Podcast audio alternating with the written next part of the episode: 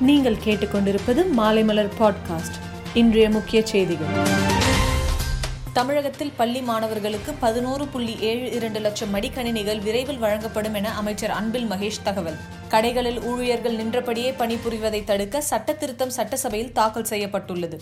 கேரளாவை ஒட்டிய ஒன்பது மாவட்டங்களில் கொரோனா பரிசோதனை தீவிரப்படுத்தப்படும் என அமைச்சர் மா. சுப்பிரமணியன் கூறியுள்ளார். உள்ளகரம் புழுதிவாக்கத்தில் புதிய துணை மின் நிலையம் அமைக்கப்படும் என தெரிவிக்கப்பட்டுள்ளது. புதுவையில் விநாயகர் சதுர்த்தி ஊர்வலத்துக்கு தடை விதிக்க வேண்டும் என முன்னாள் முதல்வர் நாராயணசாமி வலியுறுத்தியுள்ளார். கேரளாவில் மேலும் மூன்று பேருக்கு நிபா வைரஸ் அறிகுறி ஏற்பட்டுள்ளது.